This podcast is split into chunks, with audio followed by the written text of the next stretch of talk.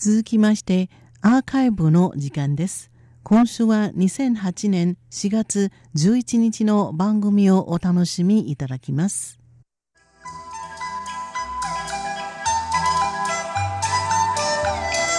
竹方ジャパベ皆様ご機嫌いかがでしょうか？ファンフィーです。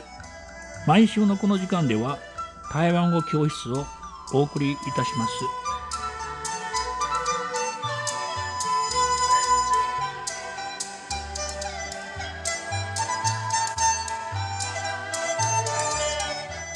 えー、今度はですねあの新しい部分じゃなくて前回申し上げましたこの飲み物類の復習をしましょう。まずあのサイダーですね。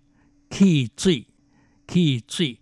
あのキースイとも言いますけどやっぱりキーツイというのが多いんでその方を覚えた方が楽だと思います。キーツイキーツイ。コカ・コーラペプシコーラはコーラ。台湾語でコーラって言うんですね。コーラと。ビールはベアチュー。ベアチュー。ベというのは麦のことです。ベアチュー。えー、紹興酒はシャオヘンチュー。シャオヘンチュー。ちょっとあの、まあ、脱線しますけど、商工はですね、浙江省の土地の名前です。台湾ではありません。で、その土地の人の習慣では、赤ちゃんが生まれましたらお酒を作ります。そして紙に入れて土を掘ってその埋めるんですね。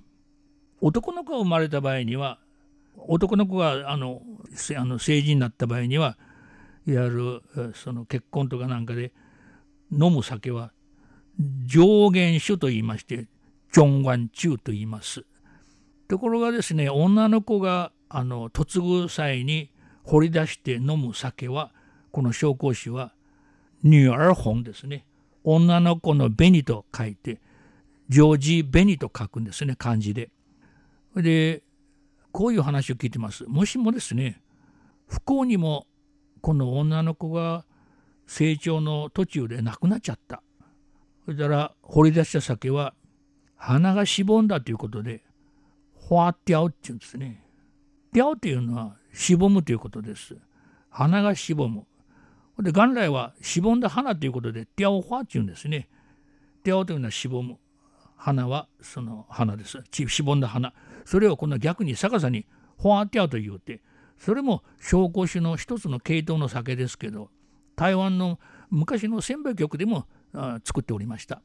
ほいで、えー、嫁ぐ際に掘り出して、その飲むお酒を、ニューアルホン、ジョージ・ベニと書くんですね。でこれがいわゆる紹興酒です。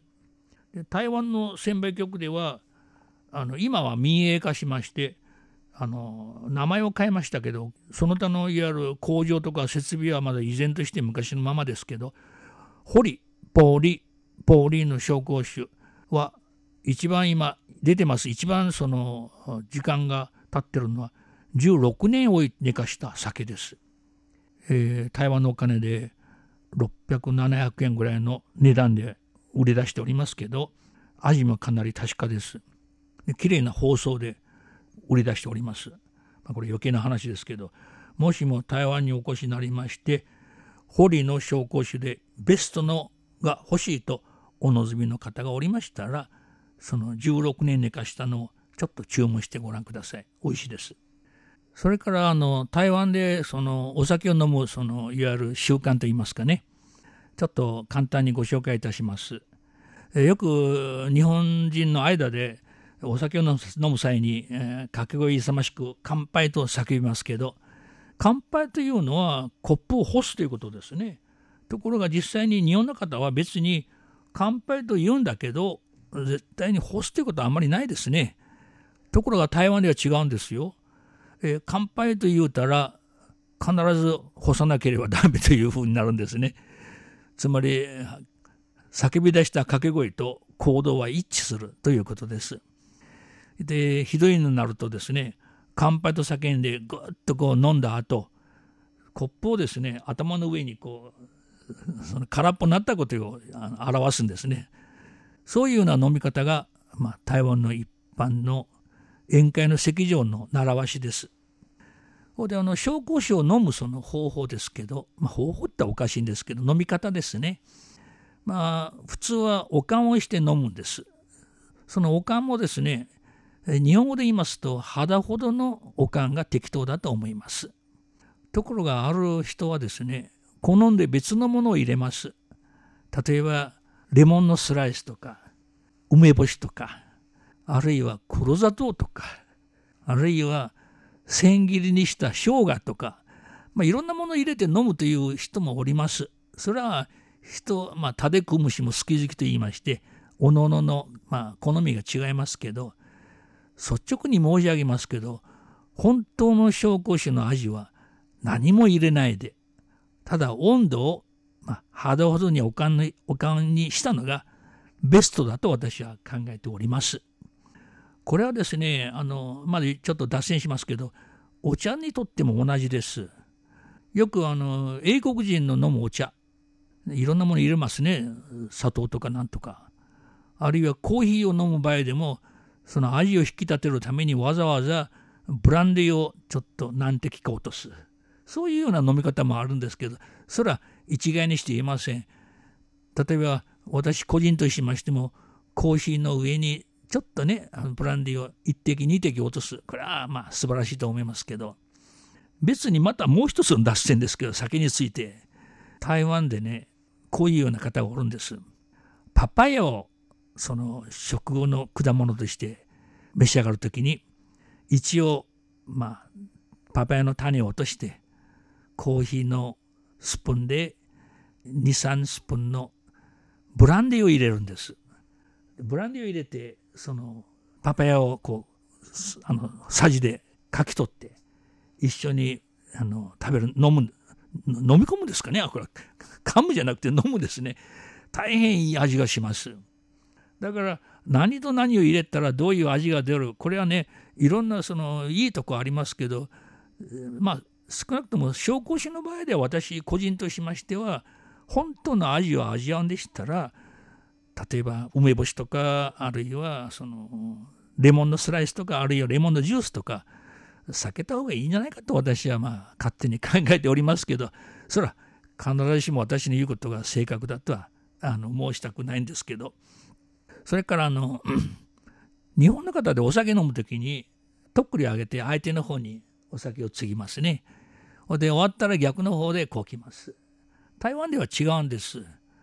台湾ではやっぱり自分の方は自分でこうお酒を継ぐと。それでついでに相手にこっちの方から酒を継ぐ。そういうね習慣があって。でそのことをわきまえないでね時々あの宴会の席上で見かけますけどなんだか酒の瓶を奪い合ってるんですね。でそれはあのまあ相手に酒をこうついでもらうのは失礼だという気持ちでしきりにこの瓶を自分の方にこう引っ張ってきてこう取るんですけどこれもこの酒文化のギャップから来てるんじゃないかと思いますけどまあ一応日本の皆様方にまあ知っていただきたいご了解していただきたいというのは台湾人はお酒を継ぐ時にはまあ当然相手の方には自分からこう継ぎますけど自分の方は自分で継ぐのが当たり前だと。相手に継いでもらうのは大変失礼な挙動だというふうにこう解釈されます。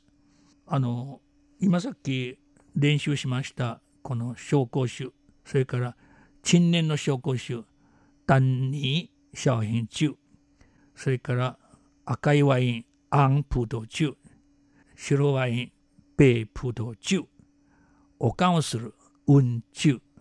それから私があなたに敬意を表しますというのは原理は原理、それから当社理。で水割りに使う氷は便化、便化。まあ以上、簡単な復習をしました。